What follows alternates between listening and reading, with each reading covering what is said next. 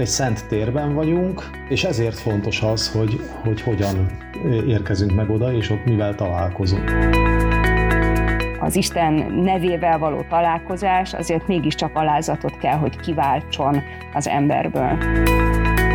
A liturgia az csak akkor tölti be a funkcióját, ha megértjük, hogy mit akarunk vele üzenni, és ez mindenre igaz, az összes mozdulatunkra, a ruházatunkra, az elhangzó zenékre.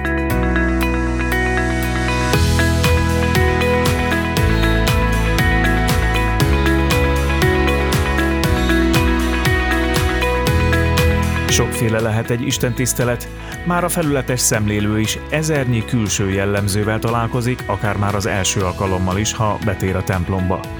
Mit üzennek ezek a külsőségek, és fontosak-e egyáltalán? Mit láthat rólunk, aki ránk néz? Mire érdemes figyelni? A liturgiai elemekkel kapcsolatban tettük fel magunknak ezeket a kérdéseket Hárman szolgatársak, Nagy Zoltán Esperes Békés Csaváról, Mezőberényből Lázár Korka Katalin és jó magam Zsíros András gerendási lelkész. Viselkedés, nyelvezet és divatkérdések. Ez az Erős Vár Podcast 27. adása.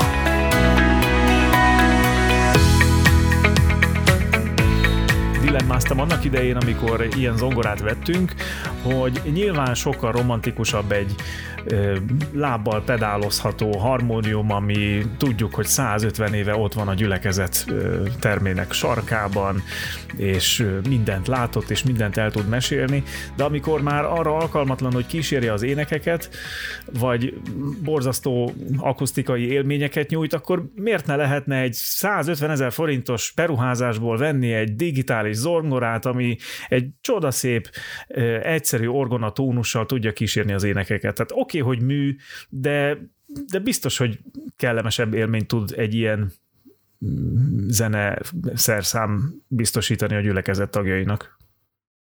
Hát ebben nem értek egyet, tehát a, a, a szembeállítás rossz szerintem, tehát itt úgy kellene szembeállítani akkor a dolgot, hogy vagy azt mondjuk, hogy van a 150 éves, ezerszer leharcolt, pedált megnyomva nyikorgó, ütemesen nyikorgó harmónium, ami egyébként is szét van csúszva a hangolása. Ha ezzel összehasonlítunk egy leharcolt állapotban lévő elektromost, hát, vagy egy jó állapotban lévő elektromos hangszerrel, egy jó állapotban lévő harmóniumot hasonlítunk össze. Uh-huh. Tehát ha egy jó állapotú harmónium van, eh, az sokkal természetes. Most nem menjünk bele, annyira mélyen én sem értek a fizikához és a felhangokhoz, eh, de itt ugye a bizonyos rezgések azok megszólaltatnak olyan felhangokat, hogyha itt a eh, helyesen és jól van felhangolva egy hangszer, amelyek soha nem fognak megszólalni hallani neked semmilyen elektromos hangszernél, mert ott nem a rezgés, nem az a rezgés van, hanem csak egy hangot imitál. Tehát itt, ha nagyon bele akarunk menni, akkor lehet egy ilyen indok is, és a, a másik az az, hogy ha összehasonlítunk, akkor ne rosszat a jóval, hanem jót a jóval hasonlítsunk össze. Tehát, ha egy jó Igen, de mi a jó kategória?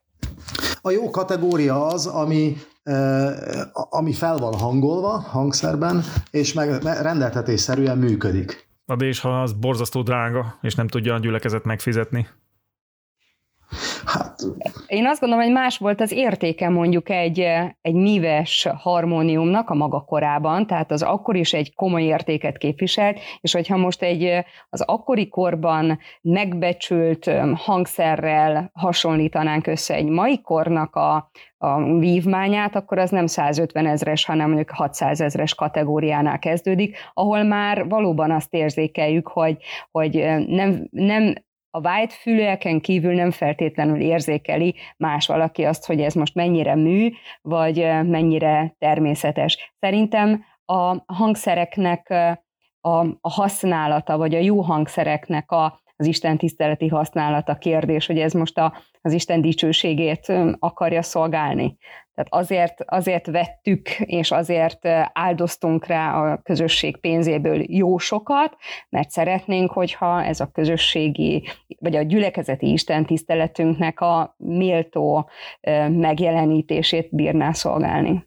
Persze, csak ugye itt az elv is fontos kérdés, tehát akkor ilyen elven én ugyanígy harcoltam egyébként a műanyag karácsonyfa ellen annak idején, erről már talán beszéltünk. E, tehát, hogy, hogy az is egy ilyen kérdés, hogy sokkal olcsóbb a gyülekezetnek, hogyha egyszer megvesz egy dobozban, dobozból kipattintható advent elején, vagy karácsony előtt kipattintható műanyag karácsonyfát, amit oda szépen beállítunk, aztán leporoljuk évről évre, mint hogyha minden évben ki kell adni egy összeget egy karácsonyfáért, ami, ami élő. Tehát, hogy ez, vagy, vagy vegyünk művirágot, akkor meg műanyag Pont ezt akartam mondani, az is egy örök, örök vita, hogy, az, az, is, az is örök, mi legyen. Örök igen. dilemma, meg probléma, így van. Meg, meg stb. Tehát, hogy akkor e, e, ezen az úton sok felé el lehet aztán menni, és mindent meg lehet indokolni azzal, hogy ebben a gyülekezetben csak erre telik. Viszont akkor hol a határ? Mert hogyha most nézzünk egy hatalmas nagy templomteret, amelynek megoldják a minőségi hangtechnikáját, akkor én azt gondolom, hogy az ott levő sok száz ember hallja a lelkésznek a hangját, a szépen elmondott verseket, vagy pedig nincsen szükség mikrofonra, hangerősítőre, mert hogy ez is egy műanyag és téridegen dolog.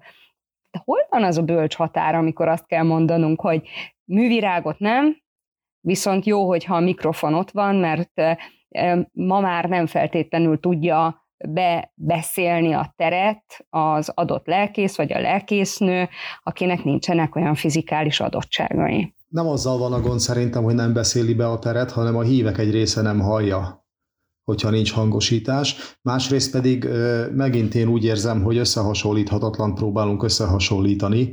Tehát a, a hangosítást azt, azt nem lehet máshogy megoldani.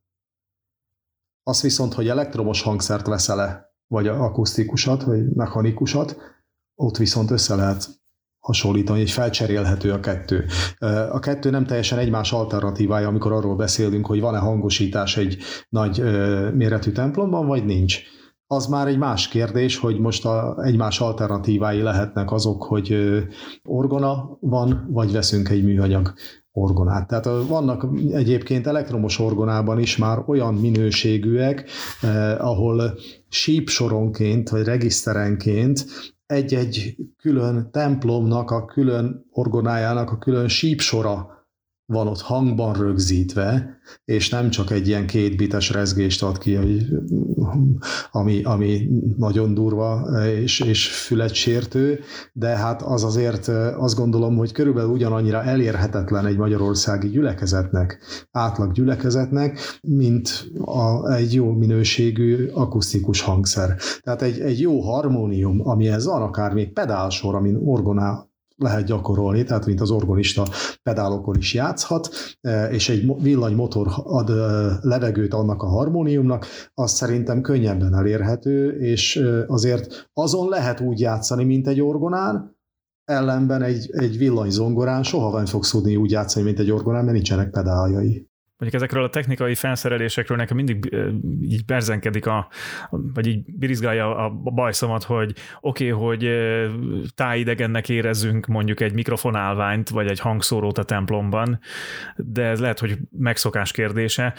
Ma már például mennyire megszoktuk a reflektorokat, hogy milyen szépen világítanak, és karácsony esti istentiszteletet is teljes fényárban élhetünk át, holott az is legalább ennyire tájidegen, ha azt mondom, miért nem gyertyák világítanak. Tehát, hogy muszáj haladni a korral, azokat a vívmányokat, amiket a technikai fejlődés elér, be tudjuk állítani a, az Isten tiszteleti szolgálatba, tudunk neki liturgikus szerepet biztosítani. Lehet, hogy eleinte furcsának tűnik, vagy, vagy idétlenkedésnek. Nekem a Kaposvári hatodéves szolgálatomnak egy ilyen meghatározó emléke, hogy amikor kezdődött az úrvacsora osztás, akkor egy ilyen liturgikus mozdulattal egy elraktuk az útból a mikrofonálványt, és ez már szinte a liturgiának a része lett. De megszoktuk, teljesen természetes volt, együtt tudott vele élni a gyülekezet.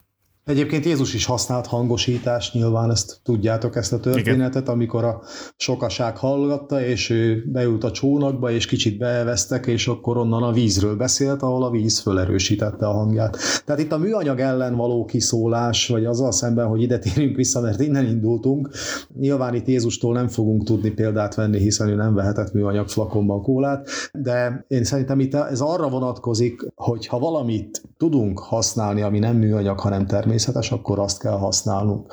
ha a hangosítás azt nem tudjuk máshogy megoldani, vagy hát vihetnénk ilyen nagy szócsövet, és akkor abba kiaválhatnánk, de, de hát nyilván, tehát szerintem ért, értitek, vagy értjük, hogy miről van szó, hogyha valamit nem lehet, amíg lehet élő virágot vinni az oltára, addig ne tegyünk oda műanyagot. És tulajdonképpen arról is beszélgetünk, hogy mi való a templomtérbe, vagy mi való egy istentisztelet megvalósításához. Én emlékszem, amikor elkezdtem az, az istentiszteletekre járni, tizenéves voltam, és a nagymamám azt mondta az édesanyámnak, hogy ennek a kislánynak templomi ruhát kell venni. Mert hiszen most már ugye minden vasárnap elmentem a templomba, tehát illendő, hogy megfelelőképpen jelenjek meg. És mind a mai napig benne cseng a fülemben az, hogy, hogy nem akárhogy lehet megjelenni a templomban, hanem oda olyan öltözet illendő, ami a vasárnapi istentiszteleten megmutatja az én külső felkészültségemet is, és a belsőhöz illeszkedik. Én mind a mai napig nem tudok farmerbe elmenni egy istentiszteletre, mert úgy érzem, hogy az nem odavaló öltözet. Ott megfelelőképpen kell nekem megjelennem, és nem feltétlenül azt mondom, hogy a legújabb kis kosztüm, de egyébként meg régen valóban az volt, hogy ha valaki kapott egy új ruhát, a legelső alkalommal az Isten tiszteletre vette fel, és tulajdonképpen ebben benne volt a hálaadás, és benne volt az is, hogy így helyes, hogy a, az, amit én kaphattam, azt legelőször az Isten előtt fogom majd megmutatni, vagy nem mondom azt, hogy megszentelődik, mert hogy ez már nyilván egy következő lépés lenne, de mégiscsak így tartották helyesnek, hogy akkor az első út a szép ruhában az vezessen a templomba. Igen, és ez a, ez a megszentelődés, ez jó átkötés, tehát ha nem is az, hogy megszentelődik, de annak a kifejeződése, hogy ami az Isten tiszteleten történik, az egy szent dolog. Ott egy szent térben vagyunk, és ezért fontos az, hogy, hogy hogyan érkezünk meg oda, és ott mivel találkozunk. És itt most a ruhánktól egészen akkor a műanyag karácsonyfáig minden, minden benne van ebben. Tehát, hogy e, e, szerintem ez a, ez a, liturgia szakra, a, a, a szent, szent dolog, a szent liturgia, az Isten tiszteletnek a, a jó értelemben vett szent volta, az, ami bennünket kell, hogy arra indítson, hogy amit, amiből csak lehet, a legjobbat vigyük oda. És itt még aztán kitérhetnénk a tisztaság kérdésére, mert az is szerintem sok esetben és sok templomban nehezen kezelhető kérdés. Az is egy fájó kérdés ilyenkor, hogy hogy egy rossz állapotban lévő templomban akkor vajon mennyire lehet méltó Isten tiszteletet tartani, ha omladizik a vakolat, felázik a fal. Igen, én azt gondolom, ilyenkor volt részem sajnos mindenben ez alatt a húsz év alatt. Az, hogyha omladozik a fal, az egy adottság. Az a kérdés, hogy a két hónapos omladék ott van-e a, abban a térben, ahol járunk, vagy az látszik, hogy azt előző nap vagy két nappal előtte föltakarították. Uh-huh. Tehát szerintem itt, itt ezt kell nekünk látnunk, hogy, hogy vannak adottságaink. Egy gyülekezetben ez is egy adottság, hogy, hogy milyen állapotú a templom. Ha mindent megtesz a gyülekezet azért, hogy, hogy a lehető legjobb állapotban legyen, ennek ellenére a lehetőségeik nem voltak meg ahhoz, hogy annál jobb legyen, mint ami van, akkor abból mégis csak ki kell hoznunk a lehető legjobbat és ha omladozik a vakolat, akkor takarítsuk föl, ami éppen leomlott, és az legyen, legalább az legyen tiszta, ami megvan. Uh-huh. Ismeritek azt a mondást, hogy nagy tisztaság, nagy szegénység? nem. É, nem? Nem. Egyébként ez arra utal, hogy az egyszerű embereknek, ha, ha más nem is marad, azért a, a büszkeségük és a, a dolgok megbecsülés az megmaradhat. Tehát nem kell, nem kell a, meg nem is lehet többet mutatni annál, mint ami van, de, de azt, amivel rendelkezünk, azt meg lehet becsülni tisztán lehet tartani. És akkor még az, az, amit Kati, te már említettél, hogy a nagymamát hogy tekintett erre, hogy az ő életükben, vagy annak a generációnak az életében a szent és a profán hogy ketté vált még. És nyilván ennek vannak mm, akár negatív vagy lehetnek negatív felhangjai is, de én inkább a pozitívumokat látom benne, vagy fordítva, hogyha összemossuk, akkor sajnos nem úgy mossuk össze, hogy a hétköznapi is szenté válik, hanem inkább profanizálni próbáljuk az ünnepnapit is, és a templomit is, és az Istenit is. de ez más téren is így van. Nem csak a templomi lesz egyre kevésbé szent, hanem minden más tér, ami sokkal több tiszteletet kellene, hogy kiváltson belőlünk. 20 évvel ezelőtt Münchenben egy színi előadást hallgattam meg, és megdöbbentem azon, hogy amíg mi fiatal egyetemisták elmentünk szépen felöltözve és öltönybe, ott volt néhány olyan férfi, aki kinyúlt pulcsiban jelent meg a, a színházba, és ez engem teljesen megdöbbentett. Tehát azóta már láttam papucsban és rövidnadrágban érkező embereket a templomba. Mondjuk egy olyan alkalomra, amikor azt gondolom, hogy akár a gyermeknek a ballagása többet kívánna a szülőtől, de hogyha nem tanítjuk és nem mondjuk el, hogy miért más ez a tér, és mi történik itt, és mit, mit mutatunk azzal, ahogyan megjelenünk, akkor nyilván nem is fogják tudni. Amikor a gimnazistáink megérkeznek az iskolába, akkor első útjuk a templomoknak a megismeréséhez is vezet. Nagyon sok diák érkezik úgy a gimnáziumunkba, hogy nem járt hittanórára, nem vallásos családból érkezik, tulajdonképpen fele-fele, tehát sok-sok diák érkezik egyházi iskolákból, és ők tudják és megszokták a, a templomi viselkedést, a másik felét pedig tanítani kell kislányokat, hogy nem jövünk spagetti pántos fősőbe, vagy bocsánat, de nem jövünk izompólóba, ugye a fiúk, tehát hogy meg kell tanítani, miért. És nem azért, mert az Isten prűd, mert ne tudná, hogy milyen az ő teremtménye, miért ne tudná, hanem azért, mert hogy ebben a térben valami szent cselekmény zajlik. Minden a mi megjelenésünk is azt kell, hogy segítse, hogy az Istenre találás itt mindannyiunknak megadassék.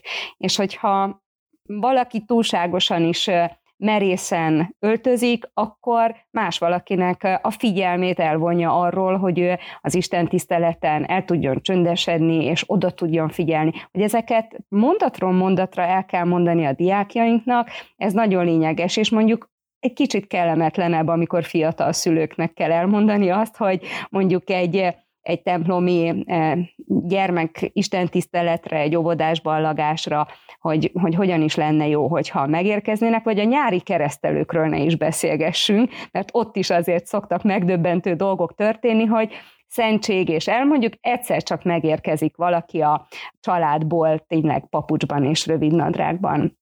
Divatos rövidnadrágban és divatos cipőben, de rövidben, rövid nadrágban, tehát az már nekem is volt ilyen élményem, igen.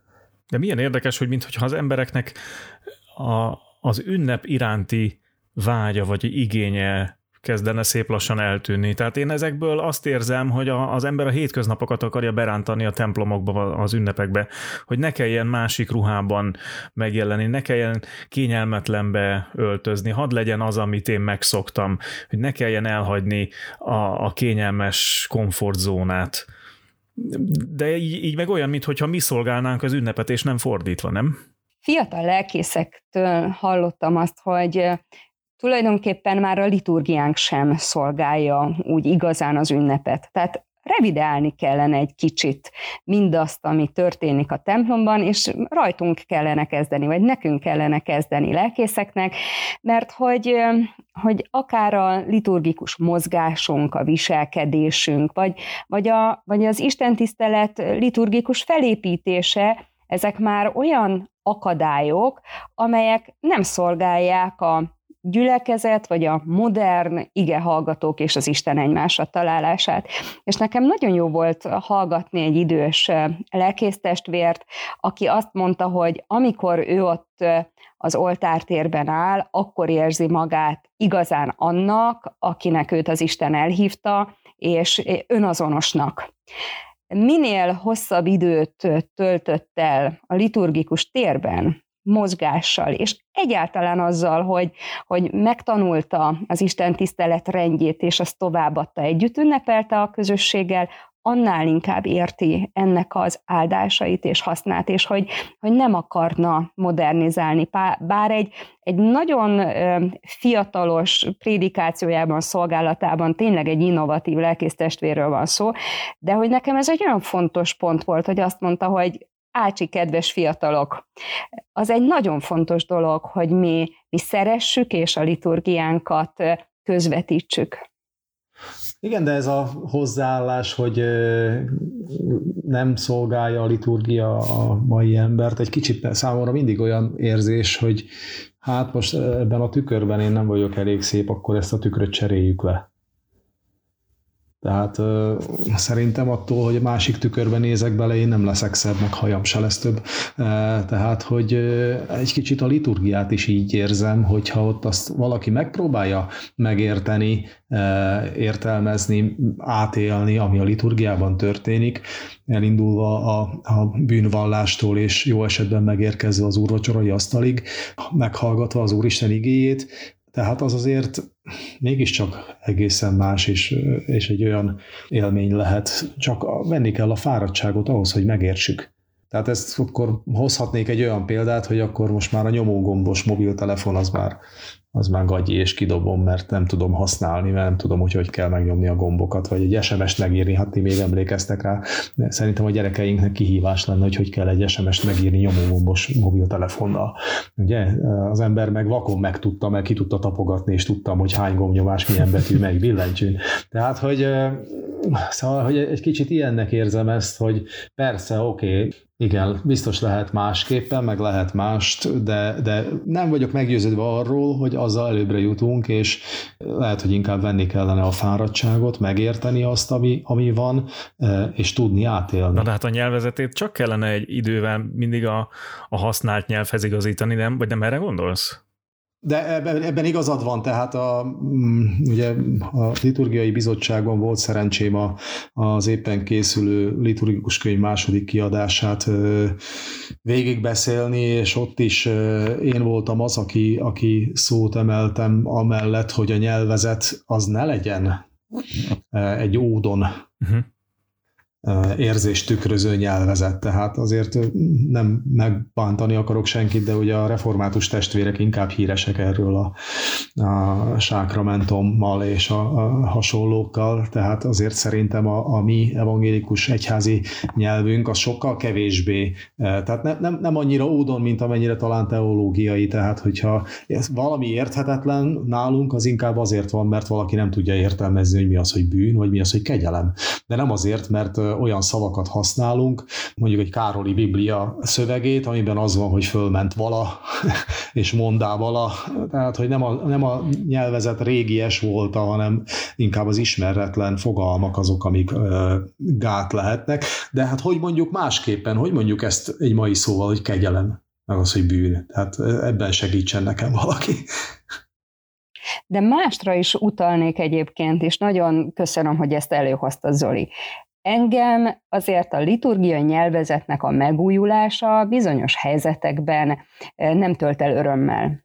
Például, amikor eh, azt mondjuk, hogy eh, Isten engem úgy segélyen egy esküszövege végén, és mostanában nagyon sokszor hallom azt, hogy Isten segítsen engem erre. Elvész valami a magyar nyelvből, ami hozzátartozik évszázadok óta a, a szép, igényes, választékos nyelvezetünkhöz, és hogy e, én mondjuk az esketési liturgiánknak is a, a veretes magyar e, szófordulatait el szoktam magyarázni a, a fiataloknak, mert az, hogy szívetek szándékának és ajkatok vallástételének megfelelően vegyétek a gyűrűket. Bizonyságául, igen, nem is megfelelően. Bizonyságául vegyétek a gyűrűket. Ez sokkal különlegesebb, mint hogyha azt mondanám, hogy kedves házasfelek, akkor most pedig következzék a gyűrűhúzás. Tehát, hogy elvész belőle az a fajta szépség és mélység, amelyet a mi gyönyörű nyelvünk vissza tud adni. Tehát, hogy én, én azért itt úgy érzem, hogy a teológiai és a nyelvi szempontoknak együtt kell tudni érvényesülni, és én egy ilyen szép mondatot biztos, hogy nem, nem modern nem változtatnék, nem modernizálnék, hogy Isten engem úgy segéljen, akkor is, hogyha ennek azért tudom, hogy teológiailag hol van a gyenge pontja. A használatban van, tehát hogy az az érv ellene, ugye, hogy nem használjuk ezt, hogy, hogy, hogy segél. Azt használjuk, hogy segít. Az a gond ezzel, hogy a segít meg nem tűnik ünnepélyesnek. Tehát, tehát Persze, nyilván valahol... Ez a 22-es igen, tehát, hogy kény, valami, valami olyat kell mondanod a liturgiában, amiből érezzük, hogy ez több, mint, ami, a, a, mint amit a boltban mondasz az eladónak. Nem hétköznapi nyelvezet.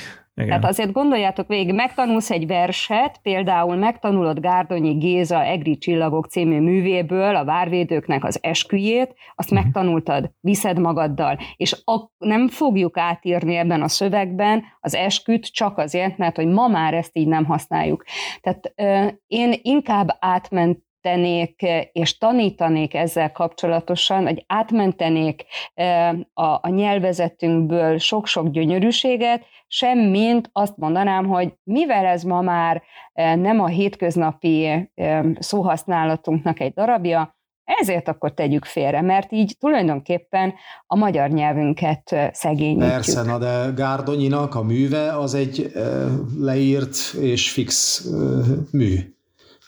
A házassági esküszövege pedig egy élő gyülekezetnek egy élő liturgiájában egy akár változhatható nyelvezetű szöveg. Tehát ebben, ebben van szerintem a kettő közötti különbség. Tehát senki nem akarja megváltoztatni a Gárdonyi által leírt esküszöveget, de azért a házassági esküszövege az nem, bocsánat, nem kötött szerzői joghoz ilyen módon, hát egy rossz kifejezés, de értitek, hogy miről, vagy mit akarok ezzel mondani. Igen, visszatérve viszont mivel pontosan a magyar nyelv és irodalom tantárgy során rengeteg gyönyörű költeménnyel találkozunk, nem találok nyomós érvet amellett, hogy, hogy annyira idegennek és ismeretlennek tűnik egy adott szófordulat, hogy ma már ez számunkra minden közérthetőségét elveszítette. Lehet, hogy ez nekem ennyire kardinális kérdés, de én úgy érzem, hogy, hogy inkább inkább figyeljünk oda arra, ami, ami kincsünk lehet és megőrzendő, semmint, semmit, hogy a túlzott modernitás útjára tévedjünk. Tehát abban, abban egyetértek, Kati, hogy ez, ezeket a szép régi kifejezéseket lehet használni a liturgiában, főleg úgy, hogyha meg is magyarázzuk, meg erről beszélgetünk azokkal, akikkel készülünk a, a mondjuk esküvői alkalomra. Ezzel nincsen gondunk, de persze nem változtathatatlan szövegek ez, az, ezek, viszont nem jó az, amikor beleesünk a, én mindig úgy mondom erre, hogy ez, ez a liturgikus folklór műfajába, vagy csapdájába, hogy hát itt most nekem ez az egy szó nem tetszik, akkor ezt megváltoztatom, és akkor ezt itt, én, én most ezt így mondom. Tehát a liturgia szövegei azok nem véletlenül vannak úgy benne az ágendában, ahogy benne vannak. E, az az Isten tiszteleti rendnek a része, azt, az nem azért van, hogy hát nekem ez az egy szó nem tetszik, akkor én azt megváltoztatom. És milyen szép az, hogy Régen így is gondolkodtak az istentiszteleti életről, hogy ami mondjuk a Szentírásban megjelent, és nyilván tudjuk, hogy a liturgikus szövegeink azért eszenciájukban a, a, a szentírást tükrözik, hiszen, hiszen az kell, hogy vezérelje a liturgia összeállítóit, ami a, a, a kereszténységnek évezredes hagyománya. Tehát visszatérve oda, hogy milyen gyönyörű az, hogy a Filippi Krisztus himnuszban olvassuk azt a szép igét, hogy Jézus Krisztus nevére minden tér meghajoljon. És volt egy olyan időszak, ugye, amikor, ha az ige hirdetésben elhangzott Jézus neve, akkor ténylegesen térdre borult a gyülekezet, és ezért oda kellett figyelni az ige hirdetőnek, hogy tényleg azt megfelelő, számban és olyan helyeken tartalmazza, vagy Jézus Krisztus nemét olyan számban tartalmazza az ő ige hirdetése, hogy nem folyamatosan abból álljon ki a gyülekezet, hogy mindig térdre esik, viszont megmaradjon a magasztossága annak, hogy az Isten nevével való találkozás azért mégiscsak alázatot kell, hogy kiváltson az emberből. Ha a ruházathoz visszatérünk, akkor ugye, amit, amit beszéltünk, hogy a, a szent alkalomnak a megtisztelése, hogy hogy öltözünk föl, azért itt nem csak a híveknek, a templomba érkező híveknek a ruházatára, sokszor lelkészeknek a, az öltözködéséről ruházatáról is lehet szót ejtenünk, tehát hogy ezt mennyire gondoljuk komolyan, vagy hogy öltözünk föl egy Luther kabát alá. Ugye mi viccesen azt szoktuk mondani, hogy a Luther kabát ápol és eltakar, és valóban, mert hát nyakig be van gombolva, nyakunktól a talpunkig, de azért fönt is meg alul is kilátszik még valami, és az azért nem mindegy, hogy mi látszik ki. Tehát, hogy az ember hogy öltözködik fel, és, és mi látszik a, a Luther kabát alól, az azért szerintem fontos. Teológus hallgatóként a kötelező gyülekezeti gyakorlatomat a németországi testvérgyülekezetünkben végeztem el, és elmentünk egy hittanórára a lelkészsel, aki farmerben, szandiban és kockás ingben jött be az iskolába. A legnagyobb meglepetésemre a hittanóra legelején előkapta a táskájából a Luther kabátot, fölkapta magára, és ott egy ilyen kis rövid 10 perces mini áhítatot tartott a gyerekeknek, aztán befejezte a mini áhítatot, lekapta magáról a Luther kabátot, és folytatta tovább, úgy klasszikus módon, mint egy hittanórán szokás. Számomra ez annyira megdöbbentő volt, akkor is, hogyha ez a gyerekek között történt, de valóban, hogy mit veszünk a Luther kabát alá, és hogy az, az hogyan passzol egy adott helyzetben a hétköznapi ruhánk, vagy számomra a hétköznapi ruha és a Luther kabát az semmiféleképpen eh, nem passzolt össze. Érdekes ez ugye, mert a, a, az érvek mindig két oldalról szólalnak meg, tehát hogy azonnal azt mondja valaki, hogy de hát ez fiatalos, és a fiatalok között ez így természetes, és, és milyen jó, hogy nem merevedik bele azokba a keretekbe, amiben a konzervatív elődei. Ugye ez az egyik. A másik oldalon meg azt mondjuk, hogy hát lehet, hogyha Luther kabátot akarok felvenni, akkor ahhoz alkalmazkodnom kell már az öltözékemben, és nem biztos, hogy mondjuk egy, egy zárt cipőt, meg egy fekete zoknit, meg egy fekete nadrágot egy ingel nem lehet kibírni utána mondjuk egész nap az iskolában, vagy akkor már furcsán néznének rám a diákok, hogyha én így vennék felöltözve a hittanórára. Annak is oka van, hogyha rendesen felöltözködöm, és nem hiszem, hogy ez, ez lenne a gátja annak, hogy a fiatalokhoz az utat megtaláljam. Vagy vajon szükség volt-e akkor azon a hittanórán arra 10 percre a Luther kabátra. Változtatott valamit? Tehát ez is egy különleges dolog, hogy ő fontosnak tartotta azt, hogy az az igei rész, vagy a liturgikusabb rész, az valóban a liturgikus öltözettel történjen meg, de hogy ez egy ilyen érdekes megoldássá vált, ez azért komoly nyomokat hagyott benne. Egyszerűbb lett volna, csak stólát vesz. Nem gondolom. Jó, persze, hogy És mi a véleményetek arról, amikor ez fordított irányú, amikor a, a liturgiai szerepet viszi ki egy lelkész a hétköznapokba, itt most a papi civilre gondolok. Zoli, neked van papi civil inged. Igen. Nekem nincs. Mindig gondolkodtam, hogy vajon vegyek-e, vagy... De egyszerűen nem tudom elképzelni azt az élethelyzetet, amikor én igényét érezném annak, hogy azt fölvegyem. Nálad, amikor azt fölveszed, mitől függ? Hogy most egy pólót veszel föl, vagy a papi civil ingedet? Ala, alapvetően papi civilt uh, akkor veszek főszabályként, hogy, hogyha utána Luther kabátot veszek föl. Tehát, tehát ha, ha tudod előre, hogy kelleni alá... fog. Nem hallottam, nem tehát, ha tudod előre, hogy aznap kelleni fog? Igen, mondjuk igen. Vagy, vagy akár, ha, ha egy olyan helyzet van, lehet az egy, lehet az egy iskolai áhítat, vagy, vagy egy, egy rövidebb, egy gyertyagyújtás átvendben például. Uh-huh. Amikor mondjuk nem veszek Luther kabátot, de azért az öltözékem is jellezze azt, hogy, hogy itt egy lelkészi szolgálatot végez valaki, és lelkész az, aki megjelenik, nem a rangja meg a nagy tisztesség miatt, hanem a szolgálat miatt. És annak okán akkor veszek fel papi civilt általában. Tehát, vagy, vagy, vagy éppen, vagy ha mondjuk lelkész. Kórházban is kor... így de az teljesen változó, tehát nem, nem feltétlenül tudatos, hogy akkor most megyek, ha, ha, ha kifejezetten lelkészi szolgálat céljából megyek egy, egy szeretet otthonba például, akkor, akkor igen. Ha megyek meglátogatni egyetlen egy gyülekezeti tagot, akit egyébként is ismerek, és a kórházba megyek, akkor nem feltétlenül papi civilben megyek. De mondjuk azért úgy nem szoktam, hogy most egy október 12-én pénteken akkor na, ma egy szép nap van, igaz, hogy csak semmilyen e, ilyen hivatalos lelkészi szolgálatom nincs, de ma papi civilt veszek, hadlássa mindenki, hogy én lelkész vagyok. Tehát ez, ez volt tiszta a szekrényben. Hát hál' Istennek mindig van tiszta bőven, Igen. tehát ha rajtam múlna, akkor én mindig azt venném ki, ami legfölül van egyébként. És mi a fogadtatás, hogyha ha, tehát mondjuk úton például egy ilyen szolgálatra, az utcán menve valakivel találkozol és elbeszélgettek, vagy, vagy egyszerűen csak járókelők meglátnak. Látsz rajtuk bármilyen reakciót? Ritkán.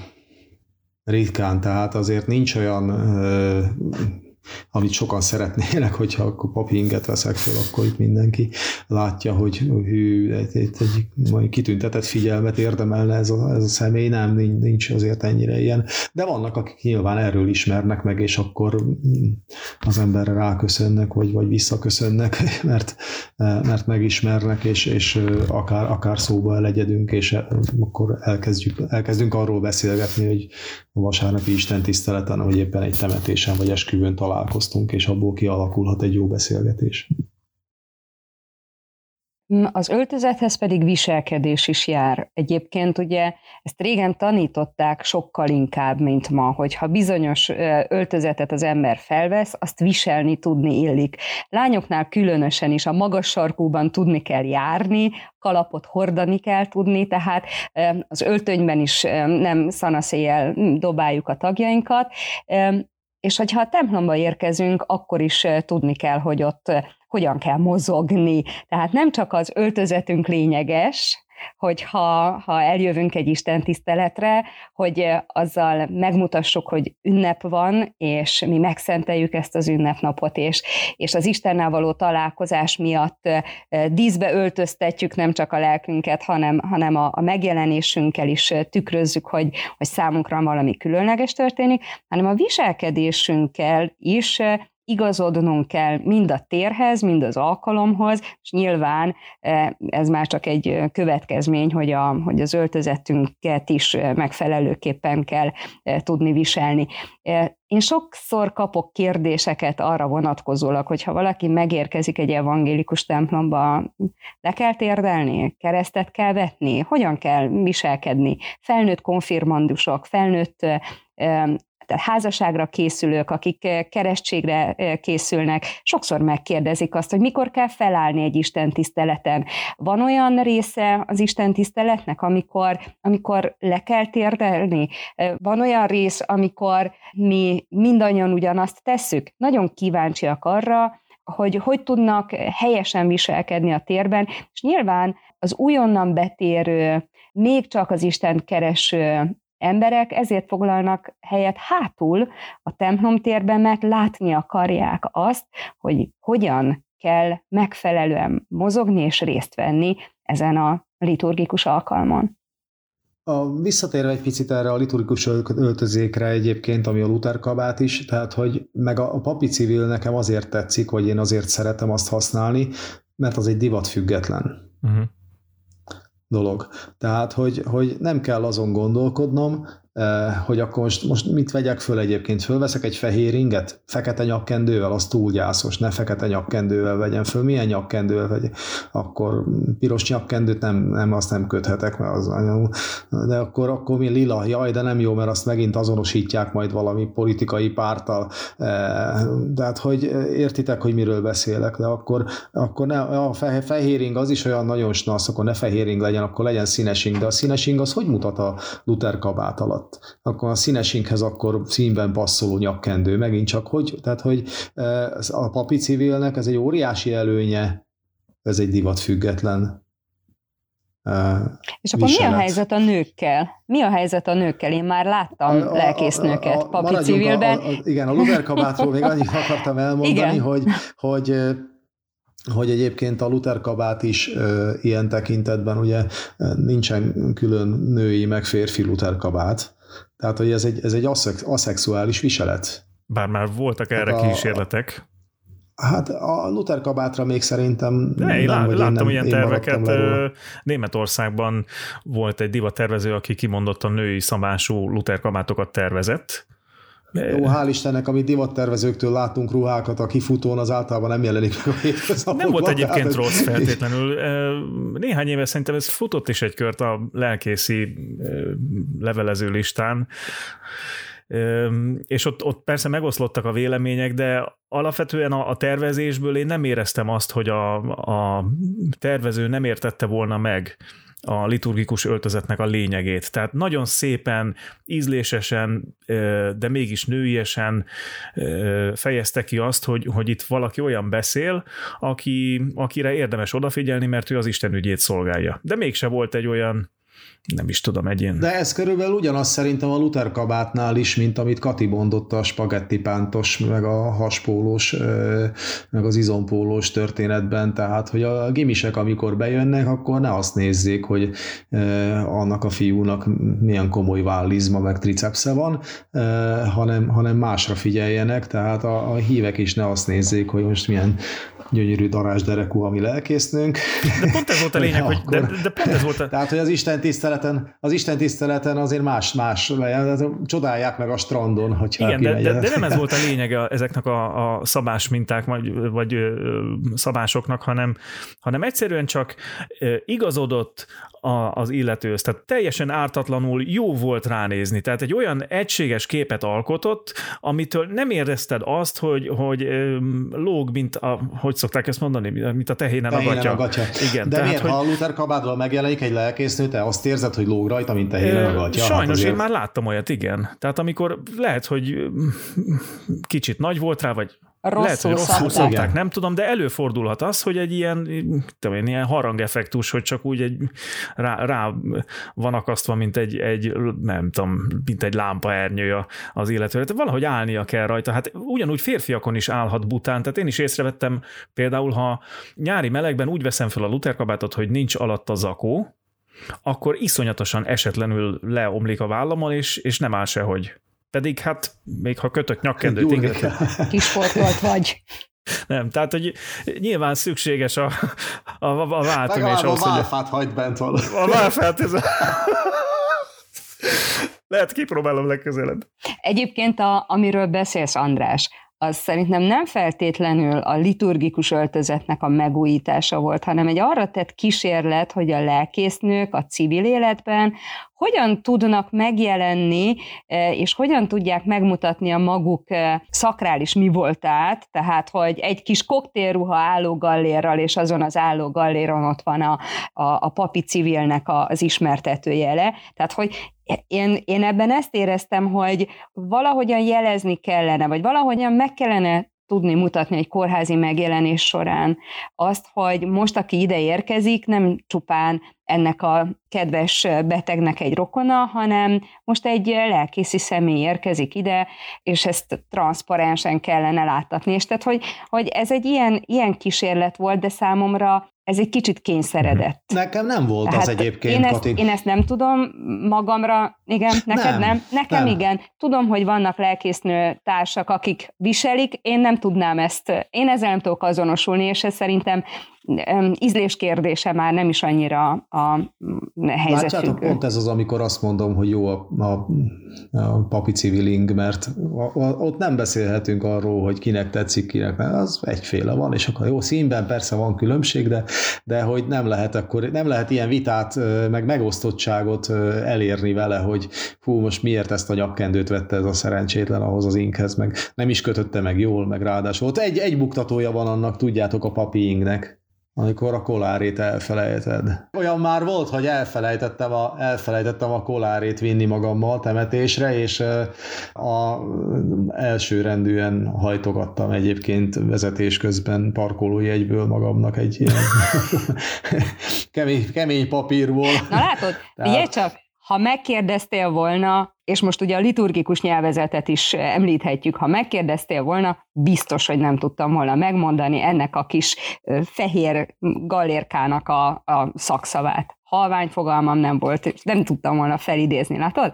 A másik, hogy amióta lelkésznők is szolgálnak, illetve a, a lelkésznőket is felavatják lelkészi szolgálatra, azóta azt gondolom, hogy azért a, a hiúsági szempont a liturgikus öltözetben azért megjelent. Tehát jól mondtad András, van az az igény, hogy ne olyan anyagból készüljön, és másként omoljon, legyen fekete, de azért mégis legyen picit nőiesebb, könnyebb a tartása, és igen, mondjuk én azért nem tudnék papi inges, modern ruhát sem viselni, mert nincsen őzike nyakam. És akkor ezzel már le is tudtam azt, hogy miért, miért veszek inkább egyszerű fekete kis ruhát egy kosztümmel, és akkor megoldom én ezt úgy, ahogyan szerintem ehhez a szerephez azért még illendő. Tehát nekem nem volt gondom egyébként, én is úgy emlékszem, hogy ezek nem Luther kabát volt, hanem, hanem ilyen papi civilhez kis kosztüm, hozzáillő kosztüm volt, amit, amit terveztek és árulnak is, és igen, vannak kolléginák, akik ilyet viselnek. Nekem ezzel alapvetően nem volt bajom, vagy azt is mondhatom, hogy ilyen elvi szinten addig nincs bajom, amíg ez tényleg nem egy, nem egy túltolt és túlerőltetett valami. Persze, hogy kinek mitől kezdve az az egyéni ízlés kérdése, meg hogyha nem túlzottan akarja kiemelni itt a, azokat a dolgokat, amik már megosztóak lehetnek. Komolyan megjött a kedvem itt. Nézegetem már webáruházban milyen ko- gyereke, kockás, kockás papíringon. Az milyen? Hát nézd, András, ez igen, tehát biztos, én, én abban már nem mennék bele, tehát én is ö, jártam, ugye amikor ösztöndíjas voltam, és elmentünk ilyen vidéki amerikai gyülekezetbe, ott például az ottani lelkész western csizmában prédikált, volt neki külön egy vasárnapi western csizmája a hivatalban, amit csak az Isten tiszteletre vett fel, és hétköznaponként pedig farmer papi inge volt. Tehát uh-huh. farmering, és abba szépen beletette a kolárét, de az már ilyen, ott, ott inkább azt éreztem, hogy ő, ő még a hétköznapi viseletben is a lelkészi voltát akarja csak hangsúlyozni. De és ez a görögnek göröggé, nem? Hát egy kicsit az eszembe jut erről az amerikai eh, élményről, hogy a Billy Graham múzeumban is eljutottam, és azért ott az olyan jó volt, hogy a Billy Grahamnek ugyanazt a könyvét kétféle borítóval árulták, az egyiken fehér gallérral, a másikon kék gallérral, tehát hogy a, a a melós amerikai ember megveszi a farmeringeset, a fehér galléros meg megveszi a fehér gallérosat, és a könyv ugyanaz, csak ugye mennyivel szimpatikusabb az egyik vagy a másik. Tehát ez azért nem biztos, hogy itt ez ugyanaz, mint, a, mint amikor Pálapostól azt mondta, hogy igen, akkor a zsidóknak zsidó vált, görögnek meg göröggé. Egy biztos, hogy a liturgia az csak akkor tölti be a funkcióját, ha megértjük, hogy mit akarunk vele üzenni, és ez mindenre igaz, az összes mozdulatunkra, a ruházatunkra, az elhangzó zenékre. Tehát nyilván kétféle út van, vagy megtanítjuk az embereknek, hogy mit, miért mondunk, teszünk, mutatunk így, ahogy, vagy elkezdjük megváltoztatni a liturgia elemeit abba az irányba, amit az emberek értenek. Vagy mind a kettőt egyszerre közelítjük egymáshoz. Igen, vagy a legrosszabb, hogy elkezdünk adhok változtatni. És aztán már a változtatást is magyarázni kell. Igen, és akkor erre mondom, hogy liturgikus folklór, tehát uh-huh. ez már ilyen népi kezdeményezés lesz. Nem is népi igazából, hanem személyes, hogy én így csinálom, te hogy csinálod. Tehát a liturgia az pont nem ilyen, mint a húsleves, hogy te hogy készíted otthon, én még teszek bele egy kis nem tudom mit is. Egyébként András, teked zavaró, amikor én papiinkben vagyok? Vagy nem, egyáltalán nem azért mondtam. Vagy idegennek érzed? Nem, volt egy, volt egy időszak, amikor ezt még csak katolikus papokon láttam, és nem is tudtam, hogy, hogy ilyet bárki is vehet. És nagyon sokáig ez a fejemben így is ragadt össze, hogy ez a katolikus papoknak az ismérve, és amikor elkezdtem egyre több evangélikus lelkész kollégánál látni, akkor így, hát nyilván először így meglepődve figyeltem, hogy most akkor ez itt mit jelent, de látva azt, hogy milyen természetesen mozogtak a kollégák ebben az inkben, illetve azt, hogy, hogy mennyi, mennyit segít, ezért kérdeztem, hogy milyen reakciókat látsz, hogy sokszor segítette a kommunikációt az, hogy az emberek már ránézésre tudták, hogy itt egy lelkészről van szó, már másképp szóltak hozzá. Van, akit ez nyilván távol tartott, de volt, akit ez meg inkább közelebb vitt. Igen, nyilván mondjuk már... egy polgármesternek a, most eszembe jutott, tehát egy olyan alkalommal nem is az utcán érdekes ez.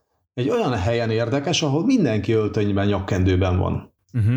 Sokkal érdekesebb az, hogy hogy van ott valaki, aki hú, ennek kicsit más az ingernek a komának, és nem is jakkendő van ott, hanem van egy kis galér. Tehát tényleg egy ilyen polgármesteri újévi fogadás, ahol, ahol meghívnak rengeteg embert, és ott vannak ugye a, a, a városban jelenlévő cégek képviselői, intézmények képviselői, és meghívják adott esetben a lelkész, esperest, és akkor oda mész, akkor, akkor azért egész más, hogy a sok nyakkendős úriember között látszik az, hogy itt van, aki, aki egy kicsit más szektort képvisel.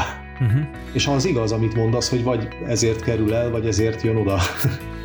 Igen, rögtön megvan a beszédtéma a koktélasztalnál. Igen, igen, igen, igen. igen. A beszéd téma a következő adásunkra is megvan, amiben tovább folytatva a mai gondolatokat, a liturgia tartalmi elemeit nézzük majd meg kicsit közelebbről. Tartsanak velünk legközelebb is, addig pedig kíváncsian várjuk hallgatóink élményeit, kérdéseit, véleményét a témáról műsorunk Facebook oldalán, ahol az új epizódok érkezéséről is rendszeresen beszámolunk. Az Erős Vár Podcast 27. adását hallották, köszönjük a figyelmet, Erős Vár a mi Istenünk!